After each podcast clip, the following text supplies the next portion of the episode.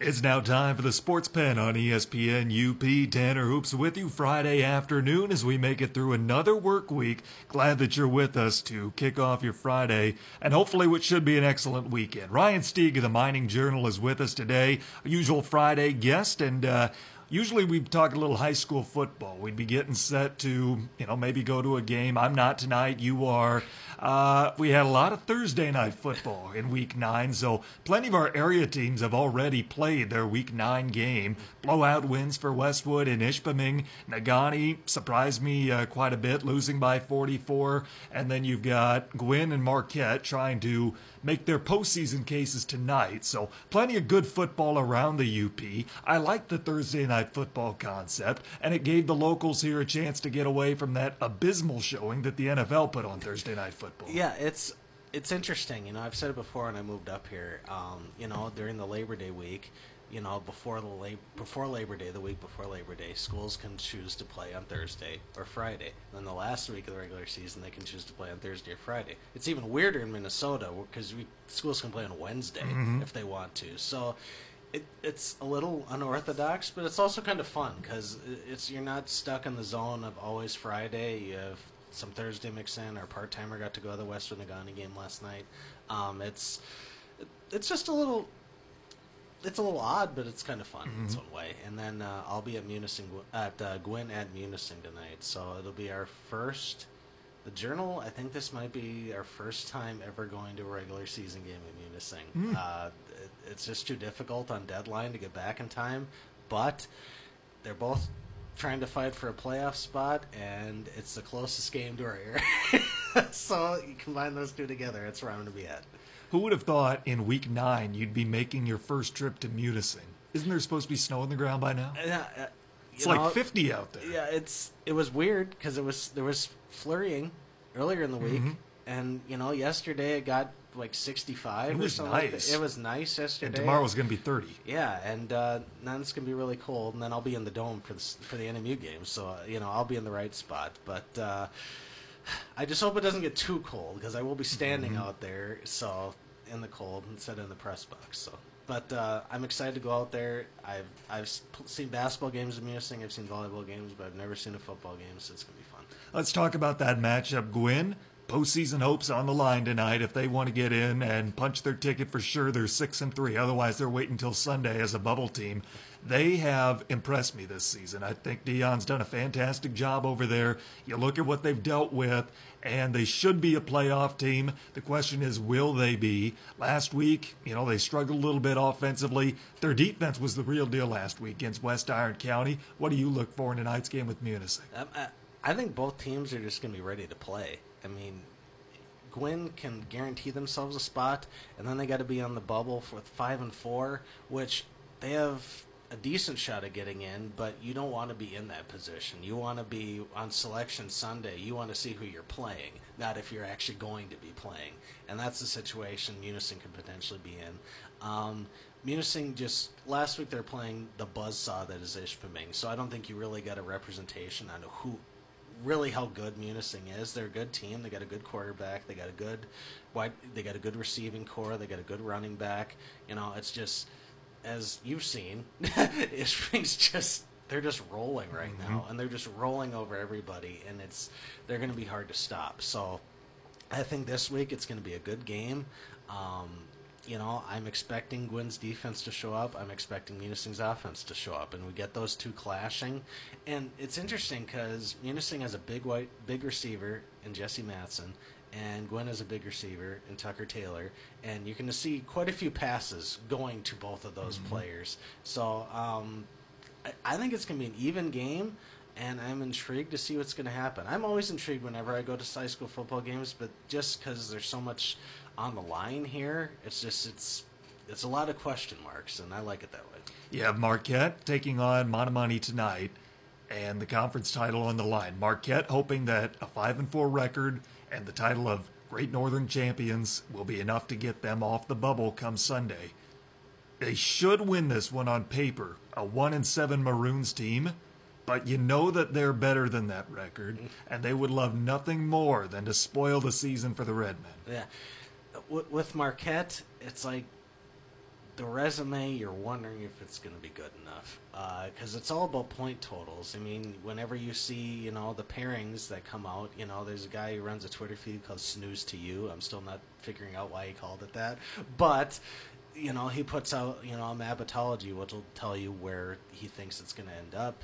And Marquette is not on there right now, but if they win tonight and maybe get a little help, they'll might be able to make it in. Um, I don't know. It's well, one they need to get a guaranteed win tonight. They need to do that, but I don't know. It's it's you need other teams to lose. You need other teams to win. It's just uh, I don't know. I, I think I think I think Gwinn, if they don't get that sixth win tonight, has a better chance of getting in than Marquette does. I would agree. Yeah, but you look at Marquette's season. I think they're good enough to get into the postseason. They're a team that has had, get a win. exactly. Yeah. yeah. they they have had a few breaks not go their way where they could be six and three, seven and two comfortably. On the flip side, those things tend to even out, and they could very easily be three and six, two and seven if a few breaks went the other way. So I think uh, all in all, those things even out. I'd like to see them get into the postseason, but like you said, it all starts tonight. They got to take care of business and get a win against the Maroons. Yeah, it's I, I have seen Marquette play twice now. They're they're a good team. Mm-hmm. It's just I feel bad for them because every year they have to play the Traverse City teams to start the year, and they usually and they start 0 2 typically. Um, people are trying to tell me they can't remember the last time that they actually beat one of the Traverse City teams to start the year.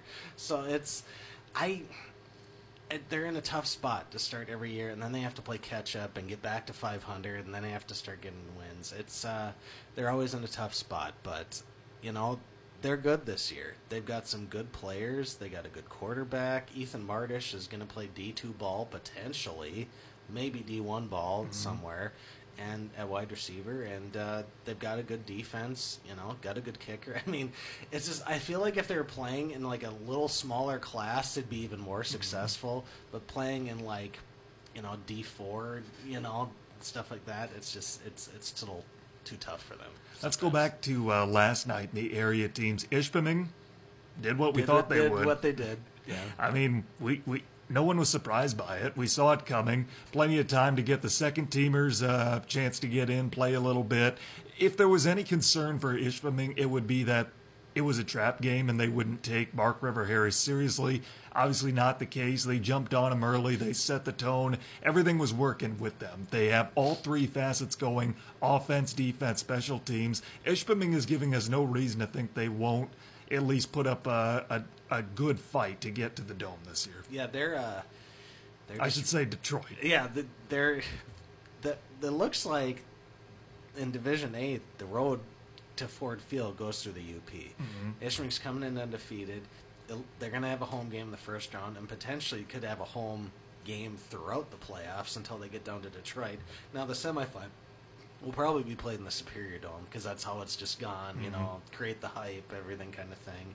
Um, and usually it's kind of cold playing outside in Ishpeming. I'm sure the Hematites would love that. Mm-hmm. you know, kind of an advantage, but uh, they usually stick in the dome.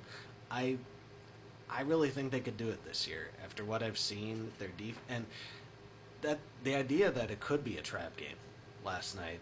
Jeff makes sure that his team knows to be ready. That mm-hmm. they have to put the game away and just you know, make sure to focus on the game and not looking ahead. Because some teams looking, they're already in the playoffs. They're undefeated. They're thinking about who they're going to play. And they forget about the team that they're supposed to play. And they got the job done. And uh, I think they're going to get past the first round. And then it just depends on who they get after that. We're excited to see the brackets come out and again who's in, who's out. We know Westwood is going to be there. They are a team I think has flown under a lot of people's radar this year. Seven and two, five straight shutout victories. They are rolling into the playoffs, and they do so with a statement win last night. Give me your thoughts on the 44 zip win over Negaunee. Well, I I wasn't there, but I was trying to keep track of it um, with you know the mm. ESPN UP app, of mm-hmm. course. Shameless plug. um, but it just I I, was just surprised in the fact that they just steamrolled Negaunee. Mm-hmm. I mean, Negaunee had a chance to lock in a playoff bid and just didn't show up. I mean, and then Westwood, who's already in the playoffs and is secure, it was I think still had hopes of maybe hosting a game in the first round. Still probably not going to happen. but they made it look like they definitely could. Mm-hmm. I, I at the start of the year, I thought Westwood had a great chance to win the West Pack. I thought they'd go far in the playoffs, but I think those two stumbles maybe, you know, took not necessarily from me, but from other people's eyes that maybe this isn't the year for Westwood. I mean, the pieces are there. I think they're. Uh, I think they could go far. I think they could. they're- I think they're going to get past the. I think they're going to get past the first round. It just depends on who they're going to get. The rematch, potential rematch with Calumet could be fun, Mm-hmm. and uh, it's going to be in Calumet most likely. So, I think they're going to be more ready to play than they were when they played in the regular season. If they end up getting the Copper Kings, I'm just, I'm excited because I want all the teams around here to do well, and it looks like two are in for sure. One will probably get in with Gwinn, and then Negaunee's playing the waiting game. Going into the game, they were one of the first four out. Now they're really playing the waiting game. Now they're really on the bubble, and uh, I don't know. Marquette's still got their slim hopes. Munising's got their slim hopes. Um, with Munising tonight, not only do they have to win, they need other teams to lose too. So it's it's Sunday's going to be a fun night. I always look forward to it. Um, Sunday's supposed to be my night off, but I'm sitting there glued to the TV just like the other teams are because I want to see where I'm going. Well, I wanted to ask you that because every team seems to have their tradition, what they're going to be doing, where they're all going to meet up and watch a show. What is the tradition in the Stieg household for Selection Sunday? Well, for me, I'm usually by myself because you know my wife will usually be working at the hospital because she's a nurse. But uh, I, you know, as soon as it starts, I sit down and you know I'll.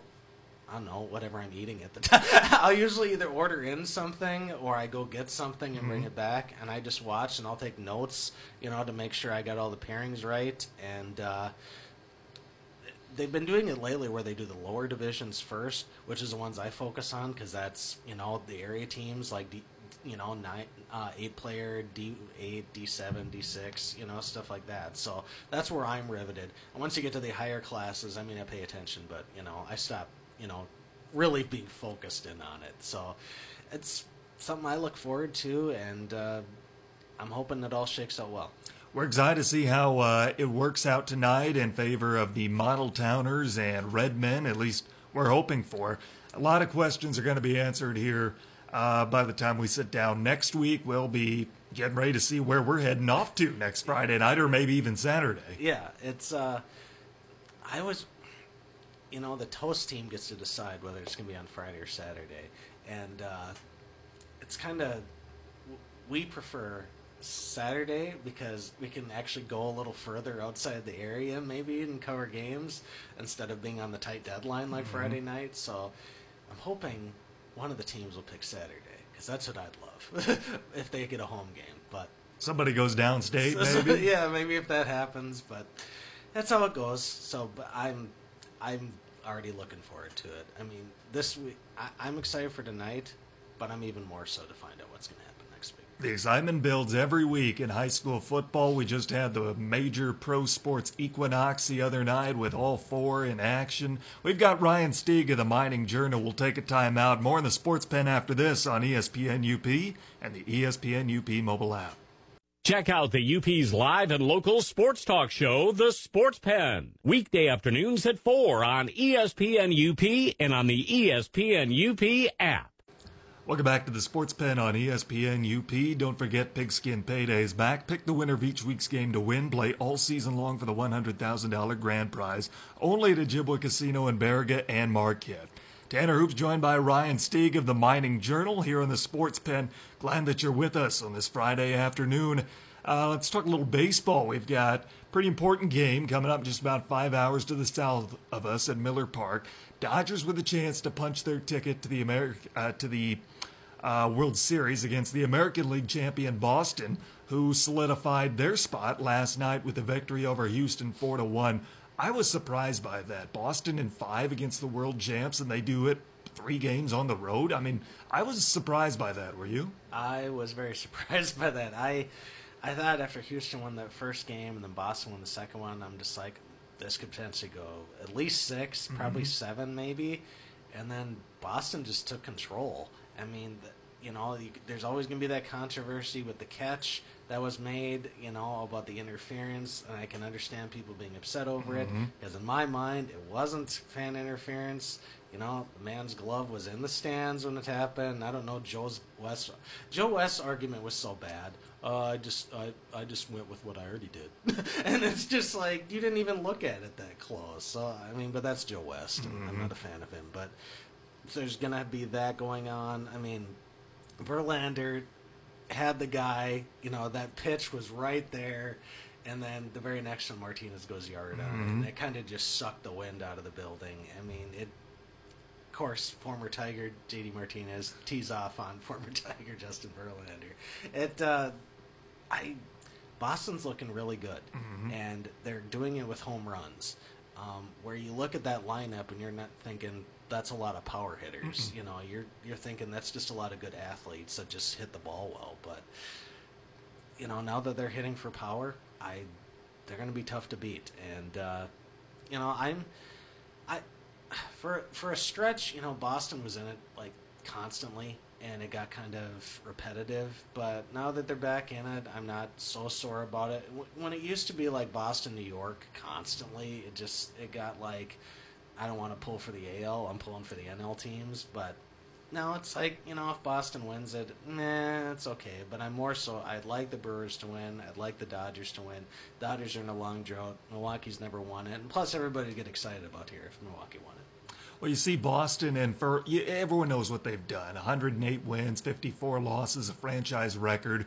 They, like you said, they had a lot of great athletes up and down their lineup. They've always had great pitching, but now their offense is starting to peak at the right time. They look like a complete team, and that's what I thought Houston was more than anybody else in the playoff field. But now Boston looks very much that way. It's it's interesting how it's just turned, and it's that's how weird baseball can be. You can you know look like you're secure, you're ready to go, like you're just gonna steam your way through the playoffs, and then you'll hit a wall. Mm-hmm. Like you know you'll look great in the wild card game, and then the ALDS you look bad, and then or you look great up to through that point, and then the championship series you look bad.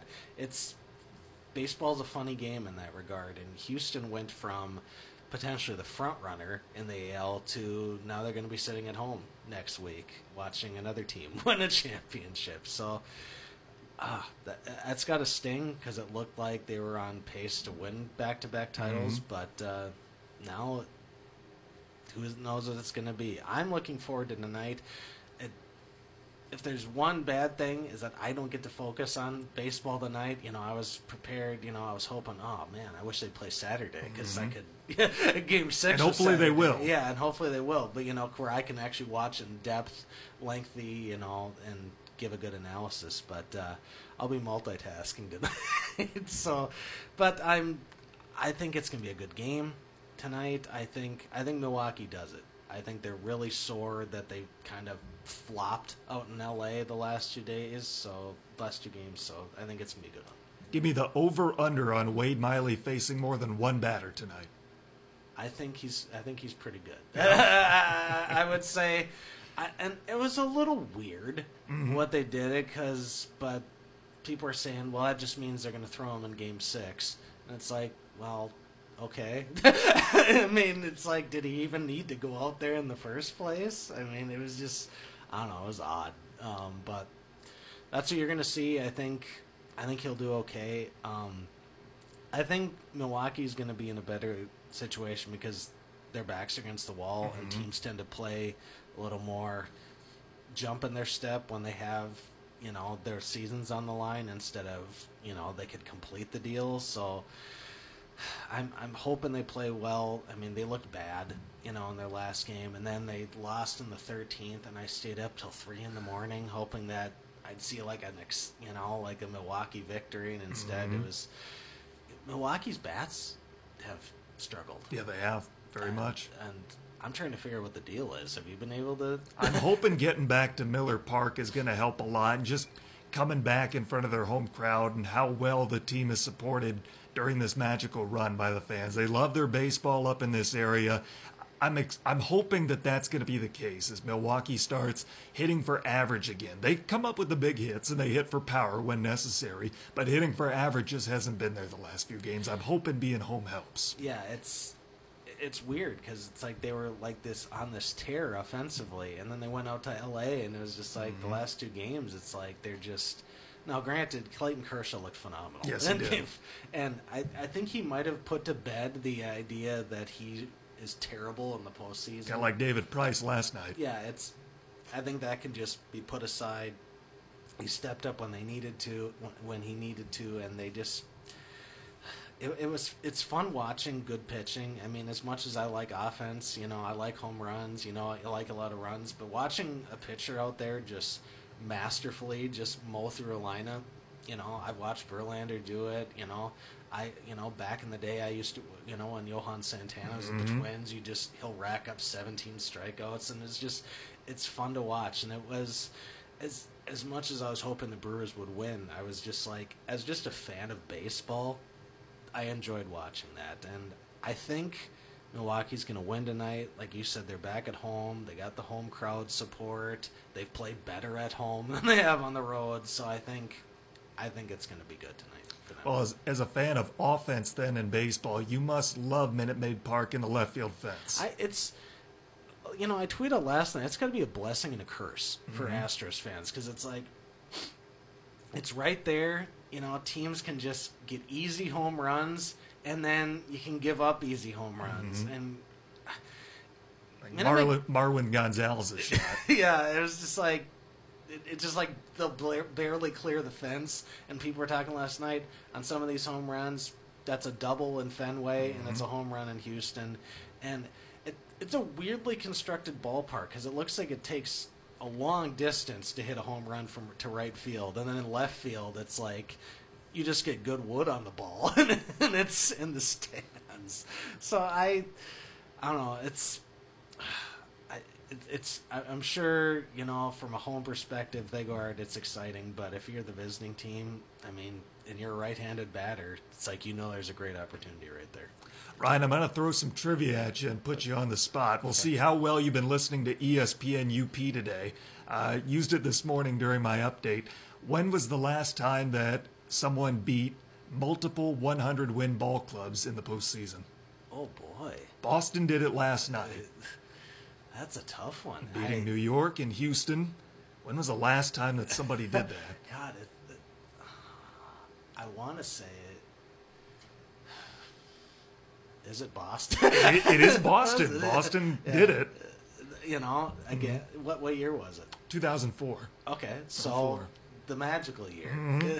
Which you know was appropriate. I mean, I have friends who are Cardinals fans who are excited that they were going to win the title, but as soon as Boston made their comeback, I mean, Mm-hmm. it was almost like it was meant to be, and it's just like you knew St. Louis was going to lose because the story was written. It was perfect, Mm-hmm. and it's, but. uh They got their title a couple years later against the Tigers anyway. yeah, yeah. So you know, which I'm sure sticks in the craw for a lot of Mm-hmm. Tigers fans. I think 2012 hurts more than 2006 Mm-hmm. um, because they had such an ace rotation and they were playing a Giants team that was good but Mm-hmm. not great. So and they got swept. So, but getting back to getting back to the Brewers tonight, I.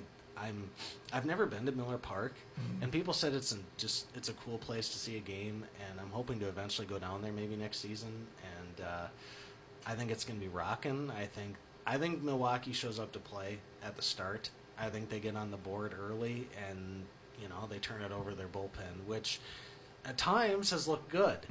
And then there's other times where in the playoffs where you're just like they're struggling to get outs. They'll get, get let base runners on base, and for the most part they've been able to dodge bullets, but uh, not not the last game. no. No, and their their bullpen has to be good because if there is one obvious advantage they have over the Dodgers, it's the bullpen. Really, they have that advantage over anybody. If they match up with Boston in the World Series, they'll definitely have that advantage over Boston. But they have to be able to use that advantage. Hader has done his thing. Jeffress has been kind of a roller coaster here in the postseason. Yeah. They need those two to set the tone. Plus, you throw in guys like Corey Knebel, and that bullpen has to be locked down. The Brewers were a team in the regular season.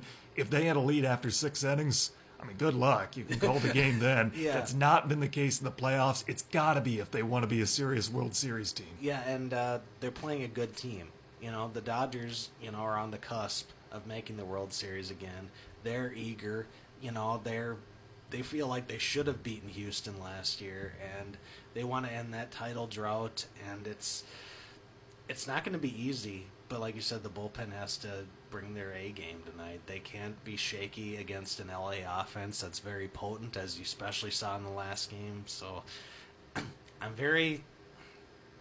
Most of the playoffs I've been secure when they go to the pen, but not so much now. It's No. like they're going to need a good outing from Miley and maybe a deep outing from him. Mm-hmm. Um, you know, maybe seven, um, at least six. you know, they, he, he he can't get pulled after the fifth. You know, I know the joke now is after five batters, but you know he can't. He has to last quite a ways because you don't want to put all the pressure on the pen. You don't have Brandon Woodruff either, and that's kind of the guy that you want to go long term with. Plus, you're thinking about a potential game seven. You have to think about it more if you're Craig Counsell than you would if you're Dave Roberts, because you ha- you have to get to that point. Dave Roberts doesn't have to. He can go all out tonight if he wants, knowing that he has Walker Buehler tomorrow. And the Brewers were able to get to Buehler the first time around. He's going to be really, really tough to do it two times again. So that's where the offense, if they don't get it done tonight, if they do enough to win tonight, they absolutely have to be Sterling tomorrow. Yeah, and he's got Kershaw that can come in. Mm-hmm. You know, I mean, he's got Kershaw does his best for some reason when he's on short rest in Mm-hmm. the playoffs. So, you know, if you know Buehler struggles, you know, he can call in Kershaw, and Kershaw can just shut the door. You know, the rest of the way. So, it's. I don't think Craig Counsell will be thinking seven until the Brewers start getting a lead. Because at that point, you know, if it's tied, you know, you're thinking about you need to survive now, more so in game seven. If they have a significant lead, like they're up by four or maybe five, then he can start thinking about more in depth of game seven. Who am I going to throw out there? How do I want to set up my lineup? Whereas now it's more so like the high school coaches. We need to focus on what we're doing mm-hmm. tonight, not what we're going to be doing Saturday. Ryan Stieg of the Mining Journal, our guest for today. NBA. After the break, this is the Sports Pen on ESPN UP, the ESPN UP app. Check out the UP's live and local sports talk show, The Sports Pen. Weekday afternoons at 4 on ESPN UP and on the ESPN UP app. Welcome back to the Sports Pen on ESPN UP. Don't forget Pigskin Payday's back. Pick the winner of each week's game to win. Play all season long for the $100,000 grand prize only at Ojibwa Casino in Baraga and Marquette. Tanner Hoops joined by Ryan Stieg of the Mining Journal. The NBA is back as of this week. Everybody has at least one game under their belts right now. Three games last night. Rachel Zerby is going to be happy. Philadelphia, 127 points, get, get their first win over Chicago. Uh, Kelly Olynyk wins it for Miami. Last second shot to win 113 to 112 over Washington. LeBron with his Laker debut at Portland. They fall 128 to 119. The Lakers have a legitimate shot to go a long way this season if the NBA suddenly puts an end to any shots outside the five foot range for the basket. I mean, they couldn't shoot to save their lives out there last night. It almost looks like the same situation LeBron was in with Cleveland, where he's just got no support around him. he it's it, it's interesting when I thought he's going to the Lakers because he's not going to a team that's going to win immediately. He's going to like a rebuilding thing, you know. Eventually Cleveland gave him the core around him to be successful and get that title. But then that core went away, and you know he was left to carry the team, especially last year, where it was entirely on his shoulders.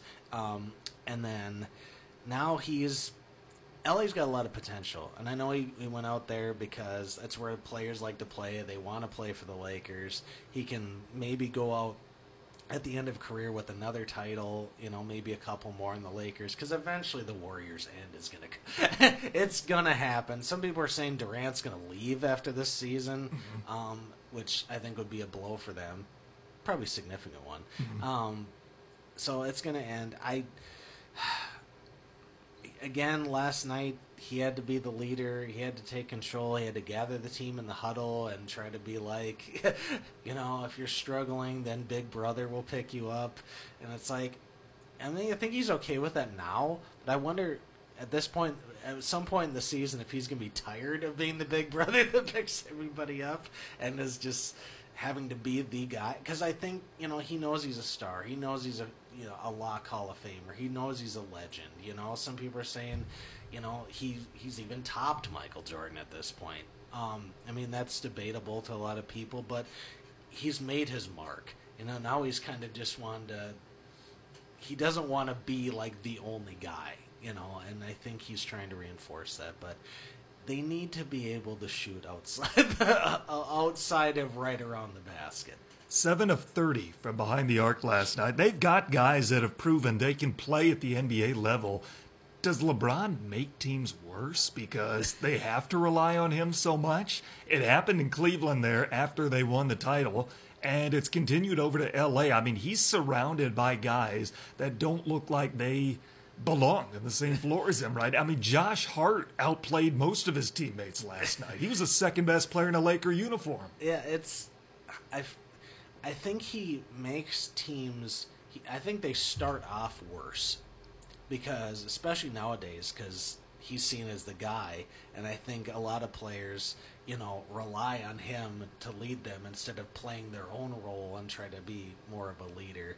And then later, as the years, then the players start to develop more. They get more confidence in themselves, and they're waiting. I think they still see him as the guy, but if he's like guarded or you know like they're putting two guys on him they're willing to take control from that point uh, and then eventually the team will split up and he'll have to go somewhere else to you know try to keep into it. I i you know growing up I, I was not a Lakers fan because they've been so successful over the years, and you know, I, I don't like winners constantly doing it over and over again. I enjoyed their long drought, and then you know they had Shaq and Kobe, and they did their thing for a while, and then they had a little bit of a drought, and then you know they got a good core again. So I'm hoping it'll be a little bit before they become a contender.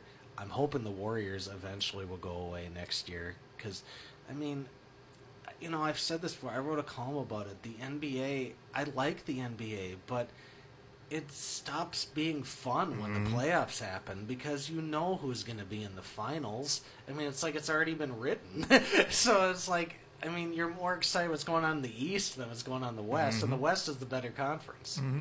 Yeah, everything's wide open in the East this year. There's parity. Yeah, and it's like, where's the West? It's Golden State and it's everybody else. Mm-hmm. So I think if Durant leaves next year and you know they start to split up you'll start to see another team take over a little more balance but until i mean this year the road to a championship goes through golden state mm-hmm. and uh, they'll have to just not show up for a series for which i don't see happening to just not win another championship looking around the NBA slate of games tonight, we talked about uh, off the air a little earlier how bad last night's Thursday night football game is. The NBA's kind of following suit tonight. Look at the slate of games: Charlotte visiting Orlando, the Knicks at Brooklyn, Sacramento and New Orleans, Atlanta, Memphis. I mean, there's not some. Uh, not as many marquee games as you would like out of there. There's Boston at Toronto is going to be the game of the night. That's going to yeah, be a lot of fun. Yeah. And then Indiana and Milwaukee. A lot of people care about that one up here. Two teams that are on the rise over in the East. And uh, this might be compelling in the sense that we're both uh, from the Twin Cities area. Uh, Cleveland at Minnesota. Seeing what a LeBron-less Cavalier team can do against Jimmy Butler and whatever's the, going on there. Yeah, uh, the Wolves are a mess. And for me, as a native Minnesotan, I have dealt with a mostly down franchise that it's been the Timberwolves. Every time they start to show any type of potential, they'll reach a peak like they did in 04 and then they weren't the same again. Now they're trying to get back there. They made the playoffs after a long drought and now they're having infighting. So I had better hopes this year, but mm-hmm. with Jimmy Butler, you know, upset with everybody, you know, his coach and management, his teammates, and I don't know, life in general. I guess it's just it's it's it, it's like a disease on that team, and I just it's not going to be their year. I had Jake Duran of CBS Marquette in here yesterday, but I want to ask some similar questions to you, being someone from the Twin Cities. Uh, regarding the Timberwolves this year, Jake brought up a good point that the NBA, to really be a threat for the NBA Finals, you have to have a big three. That seems to be the thing. Boston started that trend back in 08, and now it seems to have carried over. Golden State has the big five, and now everybody else seems to need to have a big three to be a serious contender. I would argue Minnesota has that with Karl-Anthony Towns, Andrew Wiggins, and Jimmy Butler. Those guys should be good enough to contend at least for a top seed in the Western Conference. My first question is why aren't they? And second, if they don't take a step forward this year, if they make the playoffs as a low seed and get bounced in the first round, is that it for Tom Thibodeau in Minnesota? I would say it would be it. I mean, he looks like he can't manage the roster right now with all of Jimmy Butler's that Jimmy Butler fiasco, and he's just. I like him, mm-hmm. but it's like I feel like he was the pick, you know, just because he looked good with the bill the, with the Bulls for that short period, and I. They should, you know, if you look at LeBron's time with the Cavs, it was more of a two and a half if you want to co- if you want to throw Kevin Love in there because it's like he would look like he contributes a lot mm-hmm. and then he mm-hmm. would like disappear for a stretch. So but yeah, you need to have that core. It looks like the Wolves have that core, but for some reason they can't put it together and Butler's probably going to be gone. If he's not gone mid-season, he's going to be gone at the end of the year. So then they'll have to find another player and as as a Wolves fan, it just I keep waiting for them to do something, and it looked like they were going to, and now it's just like they took a big step backwards when they actually should be taking a big step forward. You think about some guys who would be potential trade candidates for Butler, and they're doing the smart thing and hanging on to him until they can get a good return back because you want to have something similar with talent, maybe just a different attitude for the locker room and maybe that's the spark that they need. I look at Minnesota, and I know cap space is always a tough issue for a franchise uh, in that market. What I would love to see them do get rid of Jimmy somehow, find a way to clear cap space. Kemba Walker's a free agent after yeah. this year. I okay. think. I like I that think idea. you would lure him to Minnesota with a chance of, you know, we'd compete. We have enough talent here that we can compete. You're not going to do that in Charlotte. Come up here to Minnesota, play with Wiggins and KAT I think it would be really compelling for a guy like him, especially if you can clear the cap space for it. I think he'd be a great fit in a Timberwolves system. Yeah, I, you know, he's a good fit for the system, and he wants to win.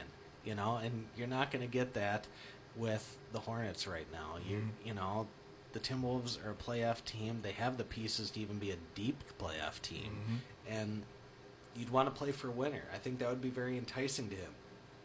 And you know, he's not a he's not a guy who would just throw his teammates under the bus or lash out at anybody. It's just he seems like a team player who's just ready to play his role and ready to step up. And I think that'd be a great fit for not only him but the team as well. Got the Warriors visiting Salt Lake City tonight, taking on the Jazz.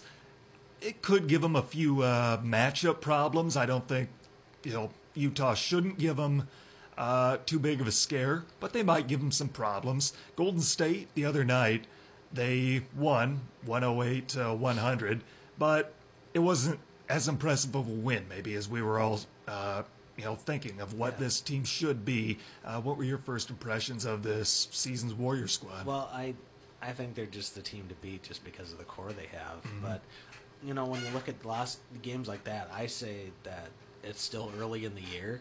Um, you know, as even if you are a good team, you know, you're just starting out. You're you know, you're getting back in this I mean, training camp only does so much. You need game action to mm-hmm. actually flow as a team. And maybe they're just trying to get in the zone. They're eventually going to get into it and they're going to be fine, but you know, it might be just a minor rough patch to start the year and uh, you know, they're playing a pretty good team. So I, I would not be concerned in any way if I like the Warriors. It's just, you know, it's just, you know, a little mediocre stretch. They're going to be fine, and yeah, that was my impression. Well, let's touch on football here before the break. Uh, last night, absolute debacle on Thursday night football. Had some good Thursday night games earlier this year, and the last two have just been awful. 45 10, Denver blows out uh, the Arizona Cardinals, and the Cardinals with news today as they fire Mike McCoy, the offensive coordinator, they promote Byron Leftwich, the quarterback's coach. Is now the offensive coordinator. I don't know what the deal was with that game last night, but good for Denver and good for you if you had any Denver guys on your fantasy team, Yeah. which I did. Yeah, I uh, I picked Denver to win that game. I you know I thought it would be significantly closer, and it just wasn't. And just a reminder that Byron Leftwich is still around. Yeah. I, I- you know, I completely forgot he was coaching. Um, but you know, somebody put out um, a, a stat on Twitter, and they thought, and they looked at how Mike Mike McCoy calls running plays, mm-hmm. and they're almost always straight up the middle. And you know, why wouldn't you? You know, change it up a little bit. I mean, I think you know they're talking about what he did with the Chargers and the team after that and the Cardinals, and it's like the running backs. Like one of them was like 145 times up the middle, and then some of the other ones were like uh, 30 or 40 around end. And it's like, why would you keep sending the guy right where everybody is? I mean, yeah, I mean, sometimes they'll make a hole and you can find, you know, something up the middle, but that's where everybody's converging on. I mean, it just, it doesn't make any sense to me. So obviously he needed to go. For it, it just blows my mind that two years ago he was a head coach in the NFL, Yeah. and now, now look what's happened. Um, Odell Beckham is still trying to get us to believe that he's struggling with hydration after walking off the field in prime time. Uh, the last play before the end of the first half last week against Philadelphia. He came out today and said that he's dehydrated because he doesn't like the sloshy feeling in his stomach water gives him. He's really trying to get us to believe it. Um, Well, you know, there's a substitute for water. Mm-hmm. There's Gatorade. There's Powerade. you know, there's there's other things that you could drink if water is not sitting well with you. And second of all, I've never heard of that. I've never heard anybody say water, you know, doesn't sit well with me. Aren't you like part water? you know, in some way, it's like it doesn't make any. Oh, it's just he's he's trying to make lame excuses Mm-hmm. for his behavior, and it's it's just sad at this point. as talented as he is from a Giants fan, I'm I'm just having enough of everything Yeah, that's going yeah, on It's with like him. he's as useful as he can be. It's like it, like the drama. You just have to have enough of it. And Mm-hmm. it's like as a Vikings fan growing up, it's like I used to marvel at Randy Moss in the first few years, but after a while, he would just was a jerk and he just he wouldn't try hard. He he'd run slant patterns and dog it while he was doing it and then he'd leave before a game was ending. And it's just you had enough of it. It's like you don't want to be here then don't be here you know? It's i don't know. It's kind of like Adrian Peterson with uh, Mike Zimmer when he was holding out on his contract, and Mike Zimmer finally had it and said, "Okay, if you want to play, come play. If you don't, I don't care." You know, you know, and eventually he made it back. But I'm not big on drama, and he's he's good, but he's not legendary where you could get away with something like that. Someone pointed out, you know, the difference between Tom Brady on and uh, how Tom Brady can get away with it, but Odell Beckham Jr. can't. And I said, well, part of that is, you know, people have their own biases in place. And part of that is Tom Brady's won Super Bowls and Odell Beckham Jr. hasn't. Now, if you had won Super Bowls or you're winning like multiple wide receivers, you look like a first ballot Hall of Famer, you might be get a little away with, you know, running your mouth and stuff like that. But no, he just, you're not in the same league, dude. you're just not. Ryan Stieg of the Mining Journal in studio with us. We'll take our last time out. We'll come back we'll talk college sports and we'll get a look at hockey. All that and more coming up after this on ESPN UP, the ESPN UP app. Check out the UP's live and local sports talk show, The Sports Pen. Weekday afternoons at 4 on ESPN UP and on the ESPN UP app. Welcome back to the Sports Pen on ESPN UP. Don't forget Pigskin Payday's back. Pick the winner of each week's game to win. Play all season long for the $100,000 grand prize. Only at Ojibwa Casino in Baraga and Marquette. Ryan Stieg of the Mining Journal, our guest in studio today.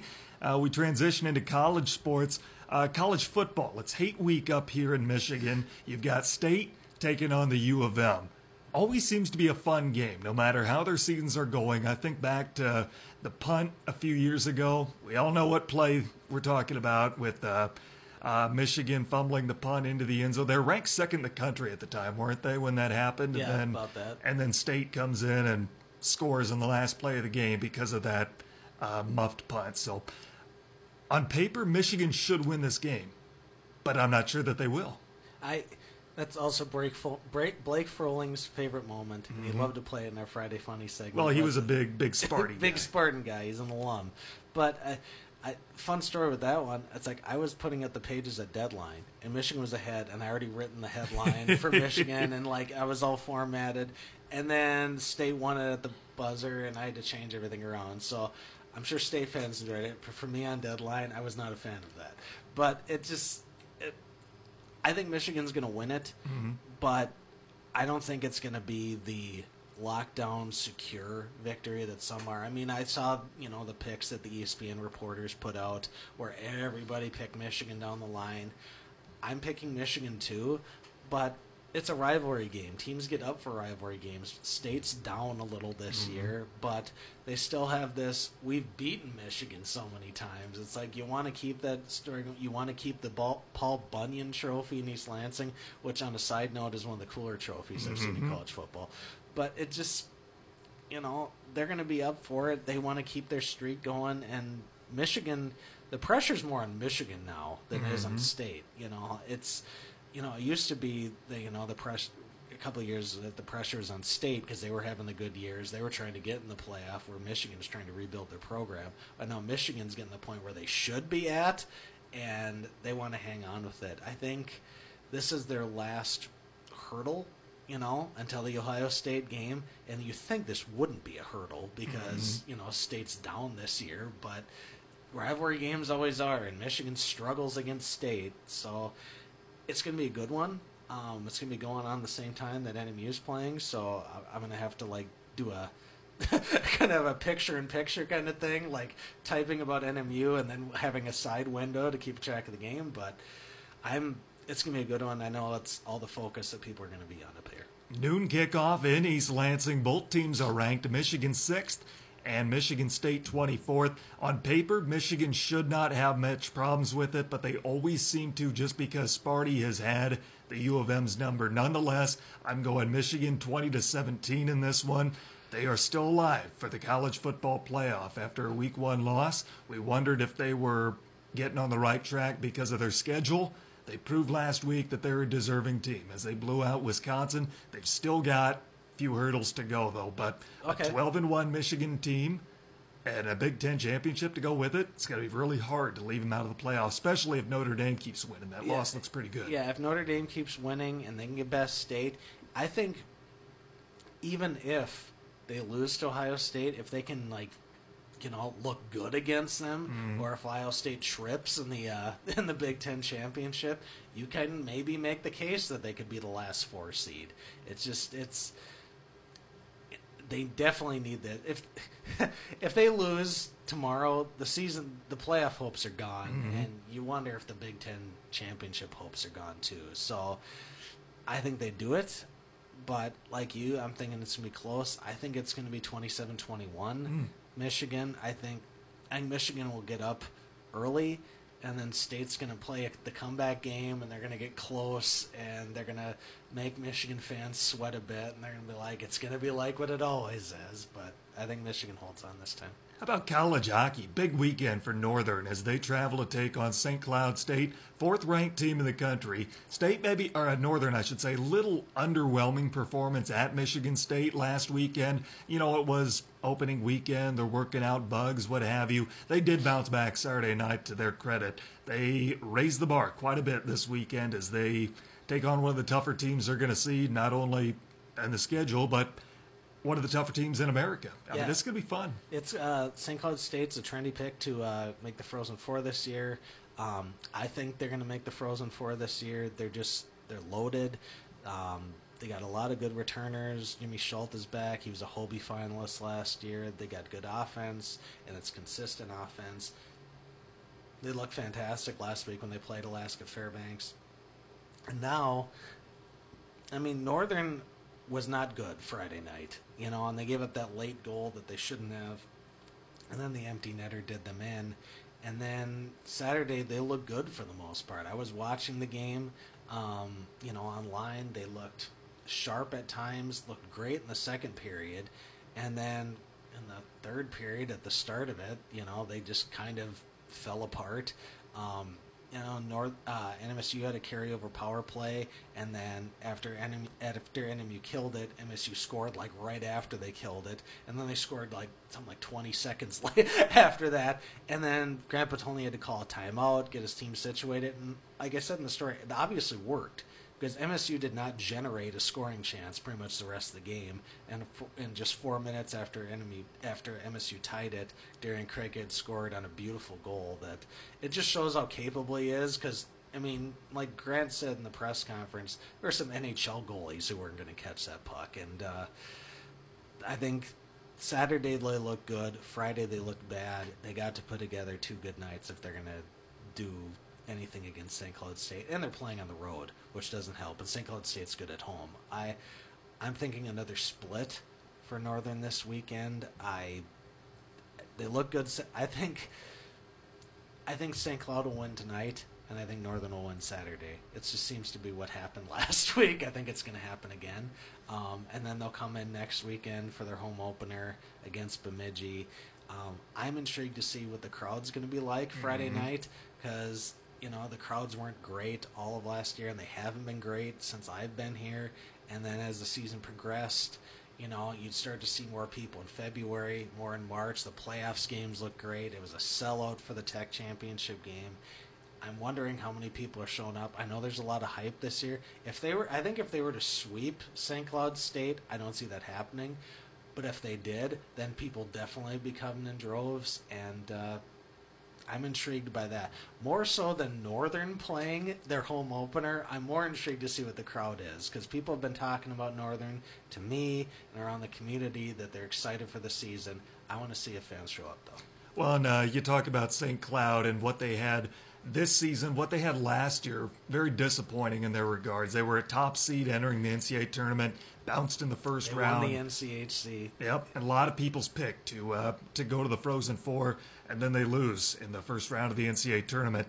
They uh, have a coaching regime change with Bob Motzko taking off for the Twin Cities. Yeah. So they get Brett Larson, who just won national championship as an assistant and Minnesota Duluth. He coached junior hockey 75 miles from my hometown, so partial to him, but he does a great job out there. And I know losing a guy like Bob Motzko is tough for the program. And by the way, the Gophers hit a home run with that hire, but I think St. Cloud did too with a guy like Brett Larson, and they don't seem to have missed a beat with him taking over for Motzko. Yeah, and he came into a good situation too, because Motzko had a good team coming in this year.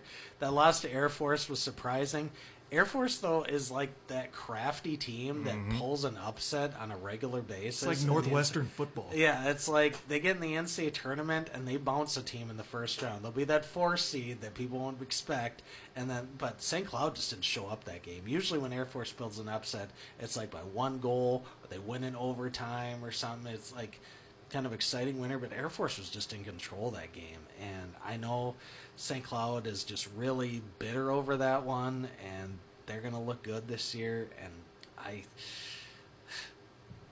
Brett got a good situation. I'm sure that's what enticed him to take the job. Is I got a really good team coming back. I got a team that could win a national championship. So that's probably the big thing that enticed him. Gophers hit a home run with Motzko. He was their front runner at the beginning. I know people were like, is Grant going to leave because he's a Gopher and he was the assistant coach? But the Gophers were looking at Motzko from the beginning, and I think then they maybe would have looked at Grant. So it's the Gophers did good. St. Cloud's in a good, sit you know, St. Cloud's going to be fine. It's th- things are good for both programs anything around the college hockey landscape, any games this weekend that are enticing to you? I know uh, on my radar, Notre Dame is going to be about as close to my hometown as they're going to get all season.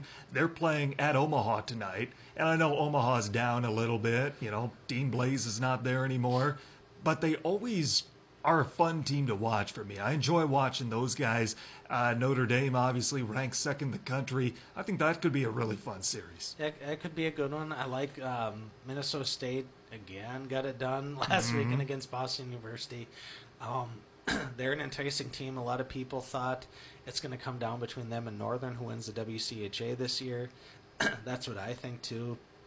So I'm going to keep a track on their games.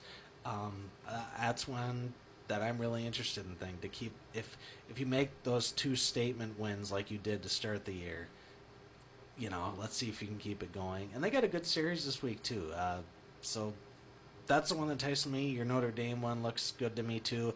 It's and of course the NMU St. Cloud State Mhm. one. There's it's I think at the beginning of the year people are still trying to get into their zone a little bit, you know, you know, trying to figure out where their team is at and, you know, the marquee games aren't quite there yet, but as the weeks come along, you get the con- in conference you know battles you know you'll get like the random tournaments that take place you know like I don't know. There's the one in Vermont, and you know there was the one last year in Vegas, and you know there's some crazy stuff. Eventually. Beanpot. Yeah, and of course the Beanpot as well. So it's and all the Beanpot teams are going to be good this year. Mhm. So it's uh, that one's a lot of fun too. So I, I'm not sure. There's a lot of marquee games right now, but give it a couple weeks. Up. Let's switch to NHL as we're winding down here. Uh, a couple of goalies came back in uh, the National Hockey League after concussions last night. Matt Murray for the Penguins, Corey Crawford for Chicago. One did a lot better than the other did. Crawford has been missing the last 10 months after concussion symptoms, and Chicago has very much been missing him. It has been a revolving door in net for the Blackhawks. They missed the playoffs, something very uh, very unusual for that franchise. Last night, they fall 4 to 1 to Arizona in the return for Corey Crawford. Basically, it's the rebirth of the Blackhawks over there in Arizona. They've got all kinds of former players on that roster. Crawford, 30 saves, uh, allows three goals. They lose 4 to 1. That's that's a tough way to come back. I know he's missed 10 months. He's not getting younger. He's you know still dealing, I'm sure, with uh, the symptoms, but I don't know. Have we seen Corey Crawford go over the hill, or does he still have another gear left in him? I I want to say he does, but concussions do a number on people. You know, players, regardless of the sport, once they have a bad one, they think about retiring, and you know this very well could be his last year. And I'm hoping it's a decent one because if he does decide to go out, you don't want a guy to go out flat. Um, I think maybe he has one more decent year, but concussions can hurt, and I think that's what's really hitting him. I think Matt Murray is back. He looked fine. Um, you know, he's the go-to guy in Pittsburgh, and the the thing is with him is that he's got a good team in place, whereas Chicago's starting to maybe start going to like a rebuilding mode. They had mm-hmm. this dynasty for a while, but they don't last forever, so they're still good, but they're not what they used to be. Whereas the Penguins are fine. you know, I mean, they're starting to. You start to wonder a little bit. You know, are they going to lose some of their maybe to free agency stuff like that? But they're going to be good, and they're a cup contender this year. So I'm not surprised Murray was good. If I'm Chicago, my biggest concern isn't in net because you have a guy like Cam Ward who he's won a cup. You know, I think his best days are behind him, but he's still a capable goalie with the right defense in front of him. The defense itself is the big concern right now for Chicago. You have guys like Seabrook and Keith, I think definitely uh, have seen their best days go past them. You got to start rebuilding defensively, it seems, first and foremost. Yeah, I mean, they're you got to look where your flaws are, and that's where the flaws are. They're they, you know, they're either they're really shaky, they're inconsistent, and you, you gotta. That's where you start. Their forwards are fine. It's like the it's like the Red Wings. Their forwards are fine too, mm-hmm. but their defense and their goaltending's where the flaw is. Mm-hmm. Not that necessarily Colt Crawford is where the problem is, but like you said, they need to look at that defense and in the off season try to shore that up. Well, you look at Pittsburgh last night, and they shut out the top offensive team in hockey. They post a 3 0 shutout over Toronto, and we finally saw the Maple Leafs' biggest weakness exposed. We know they can score. You've got guys like Tavares and Matthews, but I said last week, I don't remember who was on with me, but I said last week, you can't get into a track meet every single night. You can't expect to win 7 to 4 every single night. Yeah, And that's what happened. Their defense still leaves a lot to be desired. Yeah. Frederik Andersen is okay in net, but he leaves a lot to be desired. And to Matt Murray's credit, coming back from concussion, he looked excellent. Put up a brick wall against the top offensive team in hockey this year. It's uh, it's funny with the Leafs because you know someone I, I tweeted out that little um, clip that that uh, lady did where she did to all the 31 teams and how to sum up where they are right now. And uh, so she put up a pennant with the Leafs, and it simply says, "We need a defense," because they can score. Their offense is very potent, but if you want to reach the Stanley Cup, you got to be able to be good in all areas, and Toronto is not right now. They're. I know some people are already predicting. You know, oh, that this is their year. It's not. It's Winnipeg's year more than any. Oh yeah, uh, yeah. They're the best It- Canadian team. yeah, they're Winnipeg looks good. They're more so the pick to win the West this year. Um, I think, I think Toronto's still a year away. You need to shore up that D core. You need to maybe get some better goaltending in there. I mean, Andersen's not bad. No. but, you know it's like he's inconsistent, and it's. I just when I saw so so many hockey experts were talking about how good the Leafs are, I didn't buy it. I'm mm-hmm. like, I'm, they're fun to watch, mm-hmm. but this isn't a team that's going to go all the way. Last thing before we sign off, Detroit falls again last night, three to one against Tampa Seven Bay. And, game losing streak. and again, Tampa Bay's a good team. They will contend for the Eastern Conference Championship this year, but the Red Wings are 0-5 and 2. The road doesn't get much easier. Honestly, if they have any game with their best chance to win before November, it's tomorrow night at Florida because yeah, we after talked that, about that before. After like that, Carolina, Winnipeg, Dallas, Columbus before we go to November. Carolina's improved. Yep, You Winnipeg's know, great. Yeah, Dallas is pretty good. And Columbus will be a playoff team. Yeah, so I mean, I didn't think they'd start the year this badly. I didn't either. I, I didn't, you know, and you know, some of the other reporters and I were talking about it that th- what they're doing last this year is what I thought they'd do last year, Mm-hmm. and this was supposed to be the progress direction, and this is this is not. They're really going backwards, and just, I mean, they'll look good in glimpses, but yeah, they're. I never, I wouldn't think that they would potentially be winless going into November, but they're just bad this year. Ryan Stieg of the Mining Journal, our guest today. Ryan, as always, thanks for being here. Look forward to having you on again next week. Okay. NLCS coverage this evening on ESPN UP and the ESPN UP mobile app.